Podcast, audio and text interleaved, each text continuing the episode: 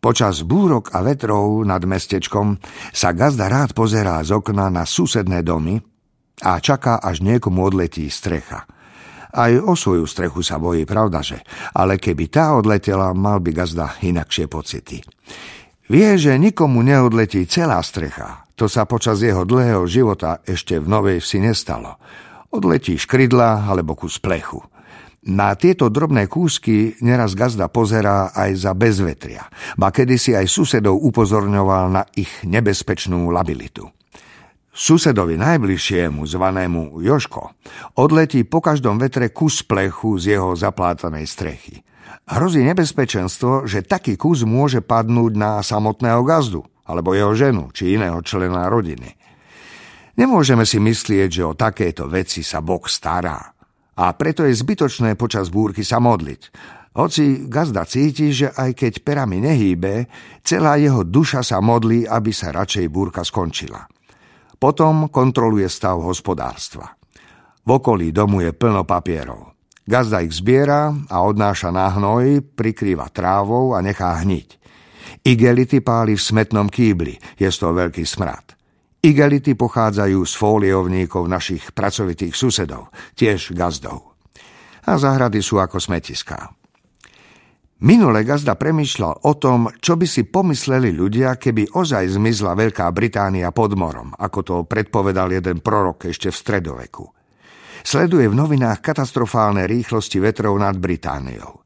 Ľudia by asi dlho netrpeli, lebo ostrov by sa ponoril do Atlantiku za niekoľko minút. Námorníci na lodiach by ostali, a Angličania ich majú dosť, takže by to neznamenalo zánik anglického národa. Bolo by ich však menej ako Slovákov. Po 50 sa Gazda rozhodol, že bude na všetko hľadieť s optimizmom. Aj keď ho boli zub, pokiaľ znesiteľne, snaží sa vydržať. Ide k dobrej zubárke a dá sa ošetriť. O bolesti sa však dobre hovorí až po nej – keď gazda odchádza od zubára, už bez zuba, lebo zub bol zhnitý a musel von, najradšej by všetkých ľudí vyboskával. Ešte v noci sa chcel rozlúčiť so svetom samovraždou, ale stačilo zlikvidovať jeden prekliatý zub a život sa ukázal lepší ako ničota. Ani z tých myšlienok o samovražde si gazda nerobí ťažkú hlavu.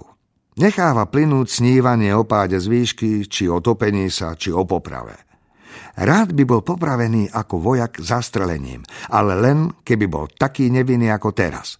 Nechce sa stať zločincom a ocitnúť sa na šibenici. Preto nie je proti trestu smrti, ako bol v mladosti. V mladosti svoje hriechy prežíval s veľkou intenzitou a bol si istý, že sa stane zločincom a popravia ho. Preto bojoval verejne proti trestu smrti, hoci márne. Dnes by rád upozornil zákonodarcov, že ak nikto iný na svete, tak on, gazda, je taký typ, ktorý by prijal čestnú popravu, napríklad za vzburu proti zlému štátu či za pomstu, ktorá by ho blažila. Gazda má rád zbrane a vie si predstaviť, že by dokázal niekoho vo veľkej diaľke odstreliť, len aby vyskúšal nejakú zbraň. To je infantilná stránka jeho duše. Takú príležitosť nikdy nebude mať, ani po nej netúži. Len fantázia mu predostiera aj takýto jav. A ako sme spomenuli, gazda už nezadúša v sebe hnusné predstavy. Nechce byť na staré kolena ako nejaké bigotné babky, čo považujú úvahy o sexe alebo o krádežiach či masakrách za hriech. Také babky sú komické. Aj tak by nič z tých predstav nemohli uskutočniť. Ešte pred dvoma rokmi mal gazda frajerku. Bola to jedna krásna číňanka. Meno Číňanka je samozrejme šifrou. Ide o peknú Slovenku, ktorá sa podobala na Číňanku. Ale potom sa gazda narastal akoby impotentný a rozišli sa. Mimochodom, frajerka je nákladná vec, najmä na čas. Nemôžete s ňou príliš žartovať, lebo gazdové myšlienky, plynúce ako fialové mraky a stále sa meniace, nezávislé od všetkého – mohli Číňanku zviesť k predstave, že gazda hovorí o nej, že sú to stále narážky. Frajerky si predstavujú, ako aj iné ženy, že muž stále myslí iba na ne. A je to naopak. Frajerky sú na to, aby gazdovia nemuseli o ženách premýšľať.